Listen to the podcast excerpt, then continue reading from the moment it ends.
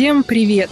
Это подкаст «Ожидаю защитника». Меня зовут Ксюша. Сегодня поговорим о киновселенной Гарри Поттера. Для этого разговора у меня замечательный человек. Это Александра Бакушкина. Она преподает языки, работает в Яндексе, периодически пишет э, статьи для онлайн-изданий. Она интересуется кино, она на филологическом факультете МГУ изучала язык кино, как, как она сама говорит, пересечение литературных, театральных и музыкальных элементов в одном флаконе. И она изучала в университете Германии курс по фильм стадис и по результатам писала работу по направлению нуар. Мне кажется, это вообще здорово, звучит как мечта. Саша, привет! Привет! Спасибо, что пришла ко мне в гости. Давай тогда сразу с места в карьер. Давай, чтобы такой вопрос на разогрев. С каким факультетом ты себя ассоциируешь с Хогвартса и какой персонаж тебе больше всего симпатичен? Ну, я вообще за всю свою жизнь передумала много дум на эту тему. Но я буду очень канонично, я думаю. Ну, конечно же, Гриффиндор. Как бы не хотелось быть в Пуффиндуе и иногда в Коктевране, потому что думаешь порой, что интеллект — это очень важная часть, и доброта тоже куда без нее. В итоге оказывается, что желание рискнуть ради какого-то благого дела, оно сильнее. Поэтому Гриффиндор, Львята, все дела.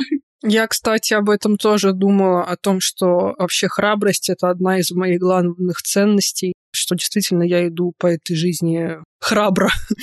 И, наверное, поэтому Гриффиндор, возможно, тоже был бы для меня возможным вариантом. Но я себя позиционирую как Слизерин. Слизерин и Гриффиндор, как известно, они так рядом, как бы с одной стороны противоречия, с другой стороны очень близко иногда друг к другу, как инь и янь. Поэтому я думаю, что всех нас есть немножко из каждого факультета. Да, мне кажется, это как типы личностей. Если мы говорим про сангвиников, флегматиков, говорят, что нет чистых типов. Мы все в чем-то можем чуть-чуть быть превосходящими по количеству тех или иных качеств. Но мне больше всего нравится, конечно, принцип шляпы, который говорит, как вы сами себя определяете. Это решающая история. Какой персонаж тебе больше всех нравится?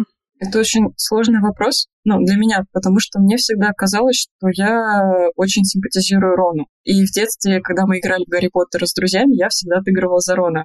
Ну, потому что я часто попадала в какие-то не очень стандартные ситуации, что-то нелепое любила делать, мне нравился юмор, анекдоты, и все такие, а, ну, будешь Роном, значит. Вот, это, конечно, поверхностное восприятие этого персонажа, но тем не менее. Мне очень нравилось, конечно, в нем то, что он очень семейный, и у них вообще семья — это ценность большая для семьи Уизли. По-моему, просто, ну, как столб такой для них среди ценностей. Но когда я стала постарше, я стала читать э, по своей, наверное, глупости про типы привязанности и поняла, что мне, конечно, может нравиться Рон и его жизнь, но если быть честной, наверное, мне ближе всего Гарри все равно. Ну, потому что мне очень нравится эта тема, что он не выбирал себе такую судьбу, и он скорее бы ее никогда не выбрал, но он с достоинством ее принял. И мне кажется, это очень для многих людей в наше время такая знакомая история, когда ты не выбираешь, какое время опять жить, и цитата Толкина сюда очень подходит. Да, но у тебя есть выбор, что с этим сделать. Вот ты уже в этих обстоятельствах, в этих ситуациях, как ты себя поведешь. И опять эта тема, что ты определяешь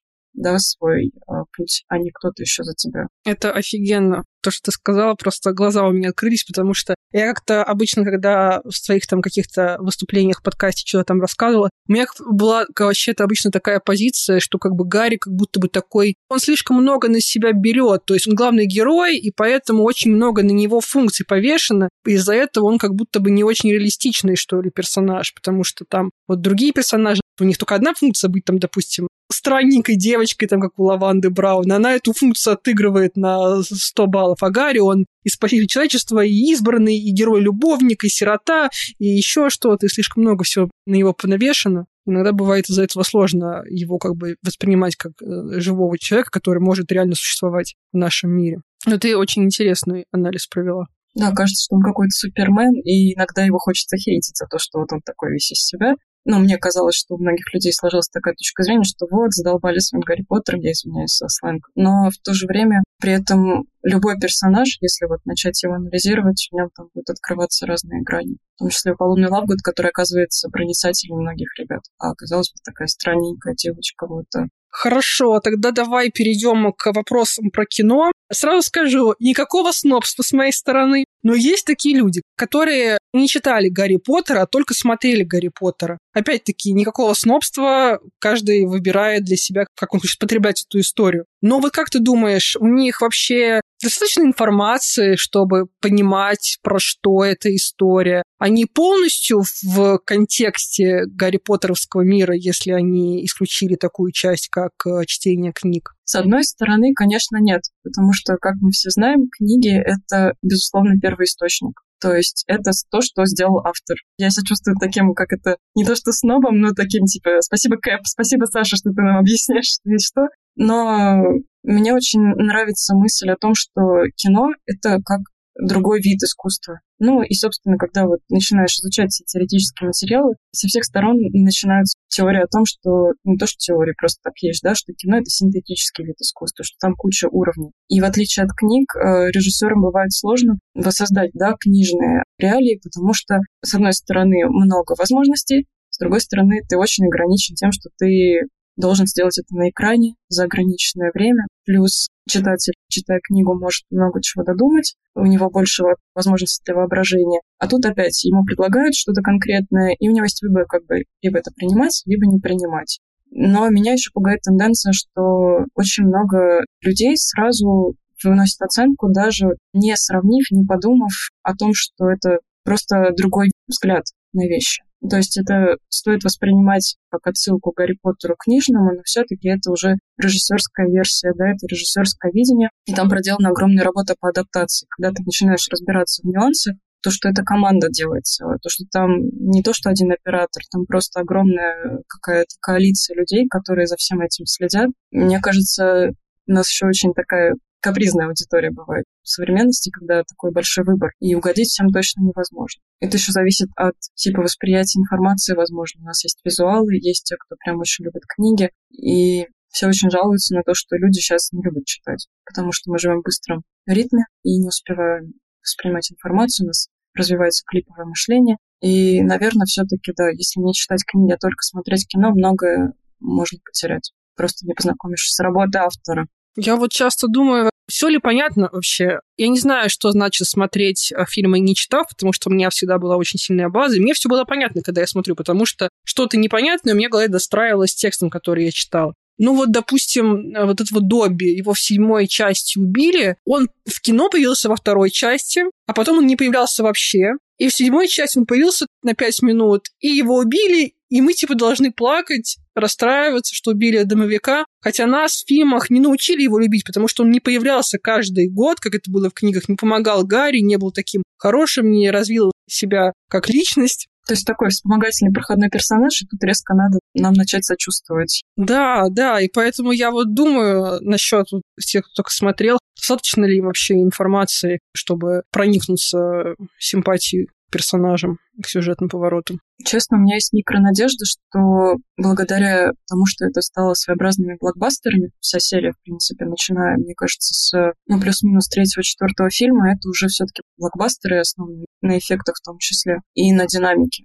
Может быть, те, кто начнут знакомство с сагой, с кино, они в итоге придут к книгам. Ну, потому что им захочется разворачивать для себя этот сюжет, им захочется знакомиться с деталями. Они вдруг войдут во вкус. Ну, да, началось кино, зато может продолжиться дальше. То есть, мне кажется, это очень непредсказуемо и зависит от человека. Хорошо. А как ты вообще думаешь, книги по Гарри Поттеру, они поддаются адаптации? Это такой материал, который хорошо просится на экраны кино? И в чем трудности могут быть адаптации такого материала? Ну, трудности точно в объеме потому что, учитывая, сколько повырезали режиссеры, им просто некуда было это все деть. То есть поэтому пришлось выбирать. И в этом тоже, мне кажется, сложность режиссерской работы, что ты вынужден резать, иначе получится передержка. Но в то же время, пока я сегодня пыталась готовиться к подкасту, читала различные обзоры и статьи, мне очень понравилась идея того, что в английском языке ведь сама серия книг, как и в нашем русском серия, уже звучит как нечто киношное, да, какой-то киношный феномен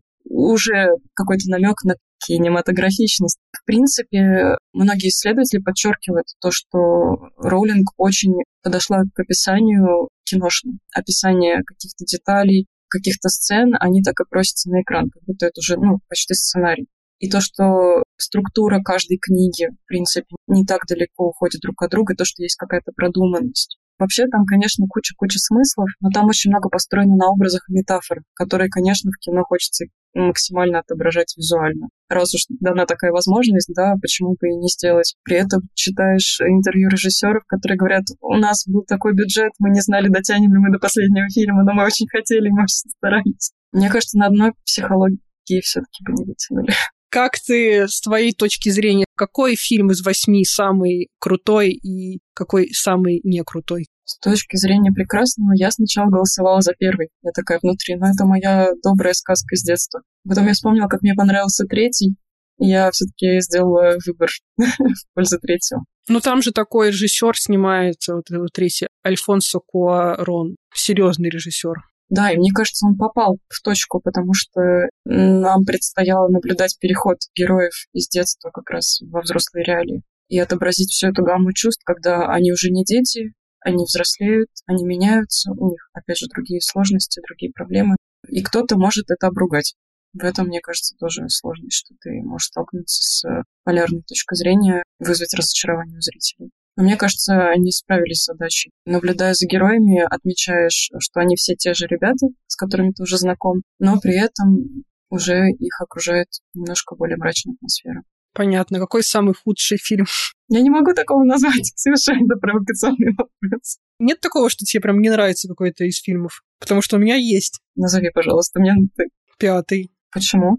Потому что моя личная неприязнь к режиссеру Дэвиду Йетсу пятый, шестой, ну, седьмой, там, восьмой немножко все таки там уже экшен, они раскачались, но вот этот вот пятый, шестой, где тоже попытка как бы передать вот этот вот подростковый ангст, которая сталкивается с абсолютной деревянностью главных героев. То есть, э, возможно, это дело в том, что они вот эти вот... Ну, вот я говорю именно про молодых актеров, там, Дэниел Рэдклифф, просто бревно, выражение лица бревна постоянно. И вот он сидит на... Вот я просто помню, начинается вот этот вот пятый фильм, он сидит на качелях, и вот у него на лице вообще ничего не изображено, но я прям чувствую, тут, наверное, подразумевается, что он сидит там, думает и грустит. И я просто помню, как я ходила на этот фильм с родителями, и они его так ругали, и мне так было неприятно, потому что, ну это же Гарри Поттер, как бы плохо бы ни сняли, я все равно это схаваю. Но какая-то часть моей души подсказывала, что они правы, что это какое-то не очень хорошее кино.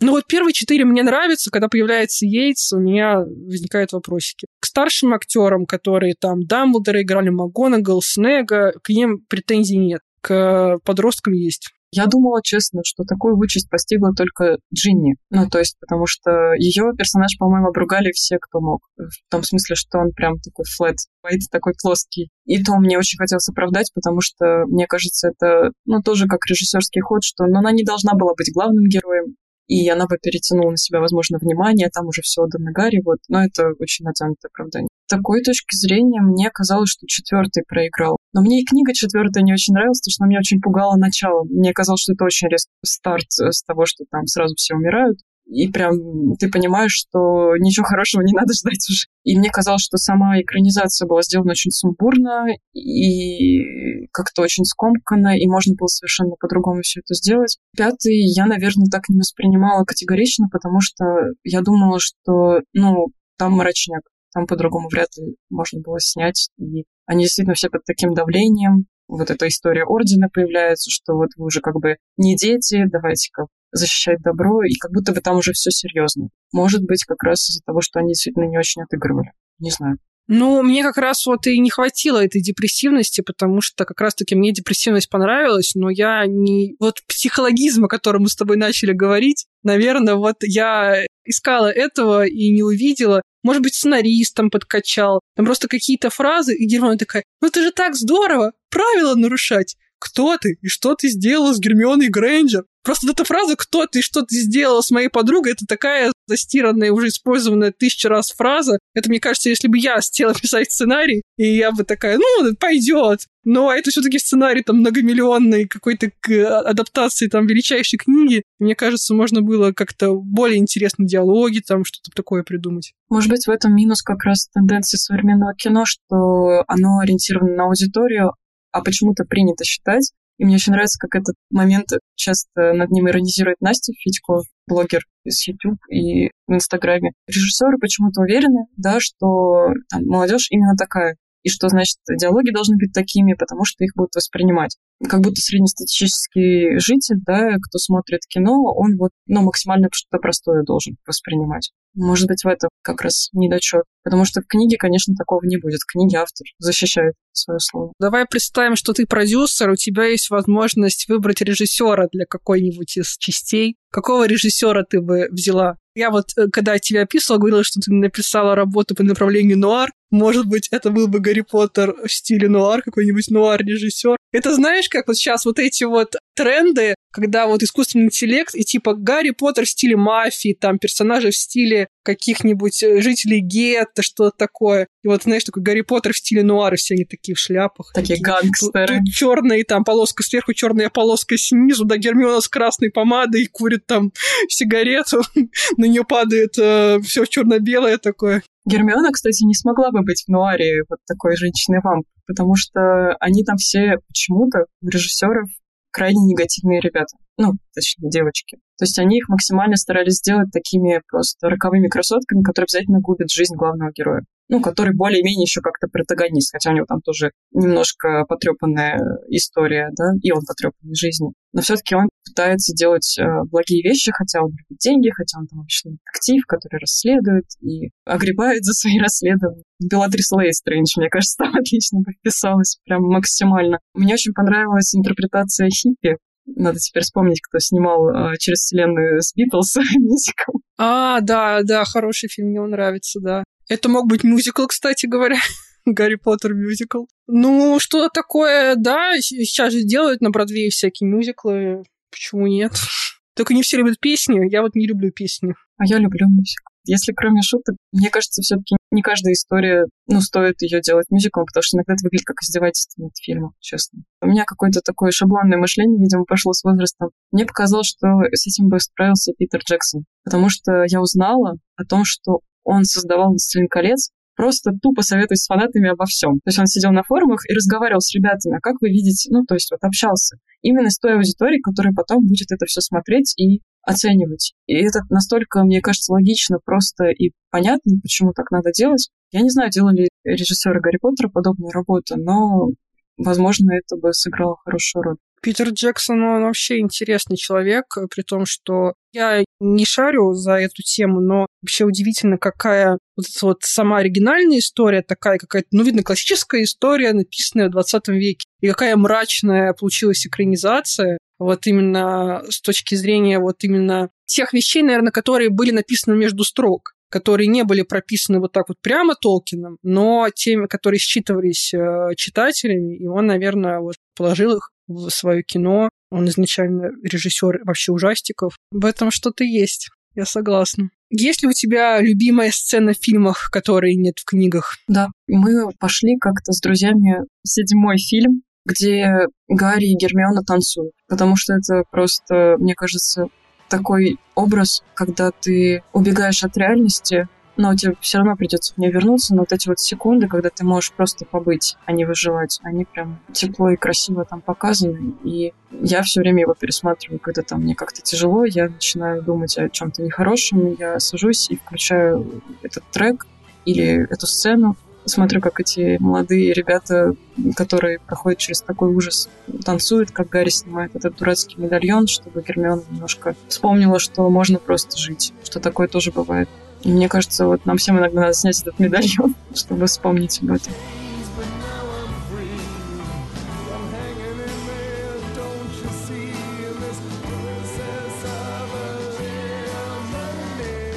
Ты очень красиво это описал. А наоборот, какая-нибудь э, сцена в книге, которую ты бы очень хотела видеть, экранизированной? Я помню, что был момент, когда Гарри просто ломает палочку в конце. Сейчас такой спойлер, если кто не смотрел. И это как-то так раз, и все, как будто все закончилось. То есть как будто так легко можно отказаться от какой-то истории. И в этом есть какая-то одноразовость. Ну, как будто раз. Или что наоборот, чем-то можно так легко распрощаться. Раз и нет. В книге ведь совершенно по-другому. Он возвращает палочку обратно в могилу Дамблдора. И мне очень понравилась интерпретация в одной из статей, что таким образом можно отнять силу у этой палочки, отсутствием поражений, можно просто остановиться.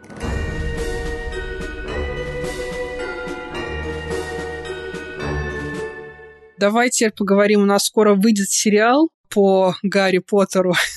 Что ты качаешь головой? Ты как-то негативно к этому относишься? Нет, я просто предчувствую уже тему, как мы это будем обсуждать. Ну, конечно, его все будут ругать. Конечно, конечно. Как не поругать сериал для нового поколения, да? Как ты думаешь, зачем нам ремейк истории фильмов, которые вышли не так уж и давно? Ладно, там еще какие-нибудь 80-е, там условно 70-е, но если это было буквально недавно, зачем нам это переснимать? Наверное, потому что времена очень быстро меняются. Те ребята, мы, которые смотрели это в нулевых, мы одно поколение. А те, кто будут смотреть сейчас, как с нуля, да, еще не знакомясь с той историей, возможно, считая там, ну, старой, да что там рассказываете, они могут не понять. И мне кажется, все-таки в этом есть что-то хорошее, что режиссеры, да, возможно, это ради коммерции тоже не исключено, но они просто как бы дают понять, что история продолжается. Сейчас тоже есть люди, которым будет интересна эта тема, эти ценности. И несмотря на то, что время изменилось, сейчас моден другой формат, все равно можно рассказать старую историю по-новому. Но понятно, что мы тру-фанаты, мы не бросим наши фильмы.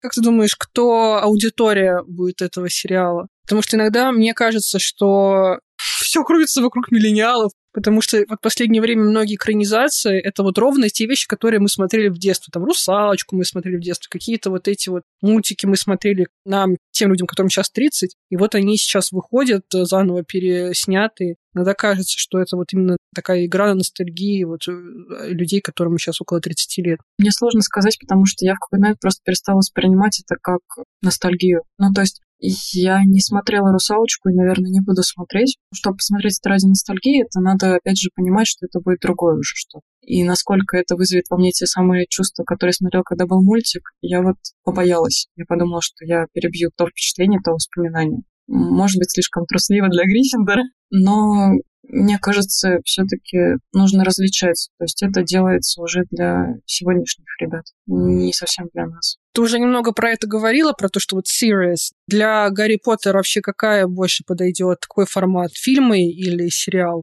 У меня почему-то такой есть стереотип, что фильмы — это что-то серьезное, драматичное, глубокое, максимально продуманное, прочувствованное, а сериал — это такое на разок, просто чтобы занять вечер у экрана. В этом, наверное, парадокс, потому что часто сериалы намного более глубокие и душевные бывают, чем те же фильмы, но зависит от режиссеров. Я так поняла, что вообще задумка сериала в том, чтобы сделать его максимально приближенным к книгам, что они на этом хотят как раз сделать деньги. Они хотят сделать основной идеей, потому что все остались недовольны, что столько всего пропало. Ну, хорошо, вы хотели дополненную версию, вы ее получите. Вот вам книги в экранном режиме. Что один сезон будет выходить раз в год, что один сезон равен одной книге, и все это будет последовательно растянуто. Кажется, нам повезло, что мы смотрели все это в ангоинге, то есть что и книги выходили, и фильмы выходили, что не было вот такого какого-то спланированного продукта, с одной стороны. С другой, мне кажется, это все-таки эксперимент режиссерский. И вообще очень хочется верить, что каждый режиссер, он просто пытается таким образом поставить перед собой цель самоактуализации, сделать максимально качественное самовыражение творческое свое и что это все-таки не столько ради раскрутки старой идеи популярной, не ради денег, а просто давайте расскажем это по-новому, весело и задорно, а вдруг люди снова поверят там, в добро, в чудеса, даже с новыми персонажами. И неужели сейчас вырастет новое поколение, которое не знает Дэниела Рэдклиффа, не знает Алана Рикмана, не знает всех этих актеров? Ксюша, ты сама в это веришь? Я не знаю. Вообще, жизнь так часто и сильно меняется, что я уже вообще ничего не знаю.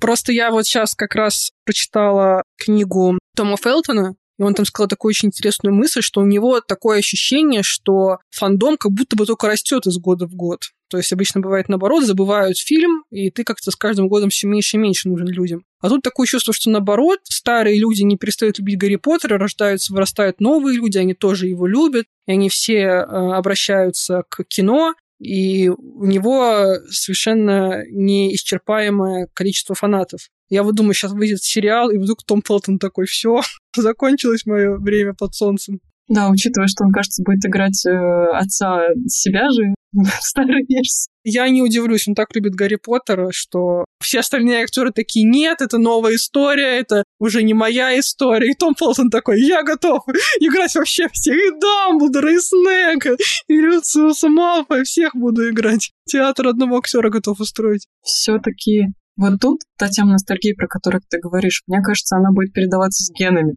генотипом нашим детям и последующим поколениям, потому что у меня вот есть такая история, что я ностальгирую по 80-м, в которых меня не было. Я там даже не жила. Но настолько эта культура, может быть, отчасти романтизирована, потому что как раз там лучше, где нас нет. Но моя мама рассказывает истории про то время, да, про музыку, про культуру тех времен, и русскую, и зарубежную, и чего угодно. И про ранние 90-е, когда, опять же, я вообще даже в проекте не стояла. И я все равно как будто хочу туда попасть. Меня так тянет к тем фильмам, продуктам киноиндустрии в том числе, что, мне кажется, по сравнению с ними действительно современные очень сильно уступают.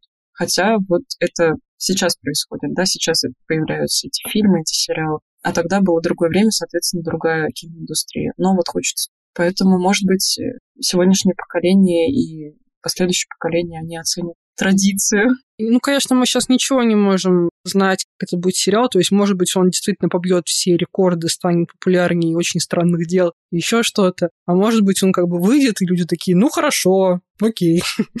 Еще одна история про Гарри Поттера. Пойду пересмотрю 8 фильмов э, с Дэниелом Рэдклиффом. Мне, кстати, сейчас захотелось сказать, что я очень рада за Дэниела Рэдклиффа, который, на мой взгляд, вышел из э, вот этого образа. Мне кажется, он все-таки смог стать не актером одной роли, а показать, что он может быть разным. Но да, что при этом Гарри Поттер — это все равно он, и это не изменится канонный Гарри Поттер. Но, блин, мы наблюдали этого мальчика, сколько им лет там было, 10-11, когда они начали играть. Ну, come on, как это можно забыть и развидеть? Мне кажется, это все равно оставляет отпечаток. Нельзя просто взять и перестать считать, что Дэниел Рэдклифф — это Гарри Поттер. Как ты думаешь, почему это опять вот все та же история? Почему бы не снять что-то новое? Почему вот всем так нравятся мародеры, допустим, вот родители Гарри и друзья отца, становление Волан-де-Морта, там история какая-нибудь эм, основателей Хогвартса. Почему нужно снова повторить все то же самое? Почему не придумать что-то новое? Мне кажется, потому что Роулинг так решил. История о мальчике, который выжил, и изначально все вокруг него строилось. И он самый первый ее ребенок, самый первый ее первенец, о боже, тавтология. Мне кажется, все пошло от него, и все равно это история о нем и о его мире. А все остальное это как, ну, расширение этой вселенной. То, что кстати, отчасти, конечно, хотелось бы увидеть в фильмах историю мародеров, да, вот эта тема дружбы, что они не просто так начали превращаться. Этого не хватало, наверное, в фильмах. Но все-таки режиссерам, опять же, приходится выбирать, иначе они просто перегрузят картинку, перегрузят зрителя. Поэтому, наверное, они выбрали что-то надежное. Потому что про мародеров отдельно еще никто ничего не делал, а Гарри Поттер уже выстрелил. Давайте попробуем. Ну вот интересно, не устали ли они все-таки понятно, что это такая успешная, замечательная история. Такое чувство, что люди вообще никак не хотят ее отпустить. Они хотят снова и снова все как, как дети, когда ложатся спать, они такие, расскажи мне снова всю ту же самую сказку. Ну, может быть, потому что она до сих пор актуальна. Просто теперь ее нужно рассказывать следующему поколению, а мы уже такие старперчики, мы уже все это проходили, знаем, и нам кажется, что это ненужная вещь.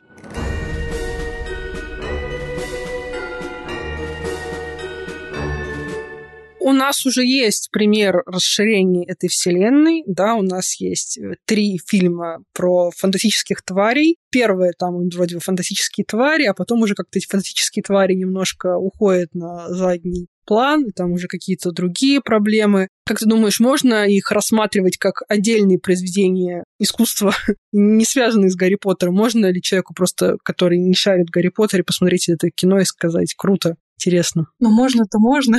Мне кажется, он будет воспринимать их, да, но зачем, если есть такой прекрасный Гарри Поттер, про которого мы тут все собрались поговорить. Наверное, можно, но вопрос в том, как он это будет воспринимать. Если все равно смотреть в отрыве, он воспримет это как ну, интересное, красивое фэнтези, забавно, там, да, много смыслов. Но мне кажется, все равно, если ты начинаешь с Гарри Поттера, у тебя есть какая-то уже последовательность, и тебе будет гораздо ну, как-то приятнее почувствовать себя уже знатоком этого мира и увидеть, вау, а есть еще одно ответвление, давайте пойдем в него. То есть будет какая-то логика. Но это, опять же, не означает того, что эти фильмы нельзя смотреть э, перед знакомством с самим Гарри Поттером. Если вдруг так случилось, что вы нашли фильм «Фантастические твари, где они обитают», и вы еще ничего не знаете о Гарри Поттере, садитесь смотреть. Как тебе нравятся эти фильмы? Да, я вдруг осознала вчера вечером, что я не смотрела вторую и третью часть. Я посмотрела сегодня вторую и половину третьей. И я была поражена тем, насколько я в какой-то момент, когда до этого смотрела первую часть, я была недовольна ей. Мне казалось, что по сравнению с Гарри Поттером это какая-то нединамичная, неинтересная история, какие-то левые персонажи. А сейчас, пересматривая, я поняла, насколько я была неправа. И для меня это был такой ну, инсайт, что такая богатая история, столько в ней смыслов, столько ценностей. Почему я их раньше не видела? Я посмотрела обзор YouTube-блогера Александр Коломенский. Он делал обзор как раз на первую часть, и он говорил там про феномен психологии заботы. Мне кажется, это прям самое точное описание идей, которые закладывали создатели фильма. Настолько прекрасно описан этот мир животных, природы, да, с магической точки зрения, с магической стороны. Но вот эта вот э, доброта, и вдруг резко пофиндуется наш главный герой, это вообще замечательно какой бы ты назвала главный месседж э, второго, третьего фильма? Там уже меньше, по-моему, животных же. Там про Дамблдора больше. Ну, потому что вот эти вот условные ошибки Дамблдора — это просто тема во многом и седьмой там книги, да, про то, что Дамблдор умер, и Гарри выяснил, что вдруг резко, что он был человеком, и что он тоже совершал ошибки. Его играет в фантастических тварях э, Джуд Лоу. Мне кажется, не нужно сбрасывать со счетов этого старичка Дамблдора и сказать, посмотрите, он был секси. И мы такие, да, есть. В таком жилетике. Законодатель мод был Дамблдора, мы не знали. История Дамблдора, мне кажется, честно, я вот смотрю, и сейчас у меня возникла мысль о том, что мне он нравится даже больше вот в фантастических тварях как личность, потому что там он как будто ну, понятно, что с возрастом мы все меняемся, даже Дамблдор. Как бы это грустно не было. Действительно, не обремененный вот этой мудростью, всесилием, таким могуществом, что он там самый главный добрый волшебник, да, по версии мира ГП, что все-таки он действительно человек. Мне очень понравилось, как ты это подметила, что он обычный человек со своими чувствами, со своими страстями, со своими ошибками, со своими несовершенствами. Как будто вот он еще не пожил вот эту вот жизнь, чтобы быть таким умудренным старцем, мы видим его становление. Мне кажется, это очень ценно. Ну да, Джуд Лоу красавчик, да-да-да. Какой себе Гриндевальд больше нравится, Матс Микельсон или Джонни Депп? Это несправедливый вопрос по отношению к Мату Микельсону. Конечно, Джонни Депп. Конечно. Кто-то вообще что-то еще может сказать мне про Джонни Деппа плохое. Ну, мне понравился больше Матс Микельсон. Просто мне почему-то показалось, что вот чисто по персонажу больше попадания. Потому что Джонни Депп, я еще не очень поняла, почему глаза у него разного цвета, какой-то он альбинос. Немножко какой-то карнавальность в этом, какая-то несерьезность. Типа, ну, ну, блин, он же злодей. Не в том смысле, что альбиносом быть как-то неправильно. Но перебор. Как будто бы, да, Джонни Депп, он по жизни же вообще идет, и из одного фильма в другой ему нравится надевать какие-то очень яркие карнавальные образы. И вот в этот фильм он точно такой же пришел, и я вижу, что очередная попытка Джонни Деппа стать каким-то яр... Ну, не попытка, может быть, э, просто очередной раз Джонни Депп показывает, как он может преображаться, как хорошо работает его мейкап-специалист. Он очень эксцентричен. Наверное, в этом проблема. Ну, я просто люблю Джонни Деппа, не слушайте меня. Матс Микельсон, честно, я посмотрела половину, может быть, поэтому у меня пока такое размытое впечатление. Мне все-таки кажется, не просто так Джонни Депп был таким немножко сюрреалистичным в этой киноверсии. Мне кажется, потому что это все-таки волшебный мир. Может быть, поэтому они захотели взять вот эту вот особенность э, Деппа, перевоплощаться в каких-то не совсем стандартных персонажей. И здесь они как раз хотели меньше реализма, больше какого-то вот этого сказочного эффекта. А может быть, в третьей части они подумали, ну, come on, давайте будем серьезными. Может быть, в этом разница. Ну да, Мадс Миккельсен ну, он же очень часто играет всяких э, маньяков там. Прям видно, он еще совершенно жуткий третий фильм, когда он этого кобыленка убивает и просто какой-то э, на, на разрыв э, сердца. Просто страшный человек. И ты действительно это видишь и чувствуешь. Мне казалось, что образ э, такого злодея, он должен быть как раз очень таким пестрым. Может быть, чтобы как раз было не так страшно, потому что, ну, Джонни Депп, мы привыкли, да, что он играет разных людей, но ты все равно понимаешь, а, ну это же Джонни Депп, ну, конечно, знакомое лицо. Мне очень было интересно, что вот в седьмой части Гарри Поттера, в седьмой книге, и когда мы ходили на фильм с друзьями, мы отмечали параллели с, ну, понятно, у них там тоже война шла, прям вот эти параллели, когда там они слушают радио, когда они вот это все проживают, вот эти вот попытки узнать, кто выжил, кто нет. И очень это отозвалось и в фантастических тварях, да, когда речь про войну идет. Ну, прям конкретно. И когда вот этот Якоб говорит, что, о нет, только не война. Меня, наверное, это в какой-то момент все перекрыло, всю вот эту вот э, аляпистость Джонни Деппа, если так можно сказать. Ну ладно, пусть будет Джонни Депп, зато какой фильм. Но я поняла, ты за реализм. За психологизм. За психологизм, за психологизм. А я такая, о, сказочка, ну ладно, давайте посмотрим. Ну да, я сейчас закончила писать свой фанфик, и вообще у меня же тоже в моем фанфике, когда я изначально его придумывала, он у меня как бы базировался на Гарри Поттере, но я сначала думала, что там будут персонажи по-другому их будут звать, и у меня как бы вот, вот эта вот интерпретация, она была без магии. То есть меня как бы вдохновляют в Гарри Поттере какие-то сюжетные, такие чисто человеческие какие-то сюжетные повороты. Вот, а потом я передумала и решила добавить магия не помешает. Никому не помешает немножко магии. Но основные там сюжетные повороты, они не построены на том, что кто-то там какой-то артефакт похитил, а то, что как бы обычно человеческие дела, просто они еще помогают друг другу при помощи магии. Ну, потому что, мне кажется, все-таки жанр фантастики и фэнтези, он в первую очередь воспринимается как возможность уйти от реальности в другой мир, а все остальное уже там как бы переплетается, и, может быть, это такой способ адаптации к нашим реалиям. Может быть, поэтому я вот за такие приемы, хотя, конечно, реалистичности они не добавляют как персонажам, так и сюжету. Интересно, будет ли продолжение темы с фантастическими тварями, потому что это же Роллинг написала книгу, вот этот вот как бы учебник по вот этим вот фантастическим тварям, и как бы вот идея была такая, а у нее же есть еще учебник по квидищу. Я вот думаю, прикольно, знаешь, какую-то спортивную, ну, есть же такой жанр, именно спортивные фильмы, и квидич, он многим нравится. Я знаю, что есть даже люди, которые играют квидич на земле, бегают, э, зажав метлу между ног. Это все смех смехом, но я бы, может быть, даже и попробовала на самом деле. Мне кажется, тут главное попасть в струю, просто не думать, как это выглядит со стороны, а просто получать удовольствие. Ну, кстати, да, почему нет? Был же у нас такой фильм, прям помню, как я смотрела «Убойный футбол», и как мне нравилась эта именно такая спортивная, комедийная, правда, интерпретация. «Убойный квидич», давайте с нее. Да, мы можем подбросить идей. Хотя я думаю, что у них там Warner Brothers такая большая доска, и там что мы еще можем сделать? Давайте думать. Ну, чтобы заработать денег. Ну, как бы, да, все хотят заработать денег. На самом деле это нормально. Я не думаю, что нужно их осуждать. И в конце концов, э, когда мы говорим, что вот они хотят заработать денег, это же не то, что они пришли к нам домой, избили нас и забрали у нас деньги. Нам реально хочется потреблять больше контента про Гарри Поттера, и мы реально идем в это кино и получаем удовольствие, и как бы платим за это. Ну, в кино, на самом деле, не так уж и сильно дорого стоит, по большому счету. Это не нужно там в кредит брать, чтобы сходить в кино. Так что как это нам вредит то, что они делают деньги, условно говоря, на контенте про Гарри Поттера? Мне кажется, это вот если человек хочет найти что-то, что ответить, он это обязательно где-нибудь найдет. А вообще, сколько этих всех э, тематик, сколько там парков развлечений, сколько видео, тоже своих каких-то адаптаций. Роулинг создавала Поттермор. Правильно же я помню эту историю? То есть, но это же все равно, это просто уже вселенная, которая сама по себе уже живет. То есть там даже не надо как-то пытаться оценивать. Наверное, просто надо наблюдать и все у нас будет хорошо. Без негатива, без негатива, ребята, давайте смотреть и смотрим, что у них там будет дальше. Интересно.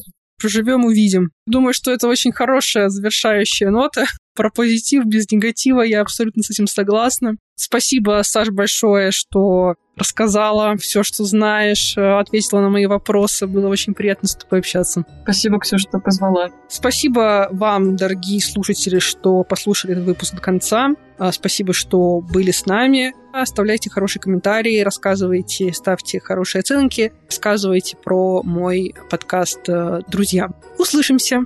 Пока-пока.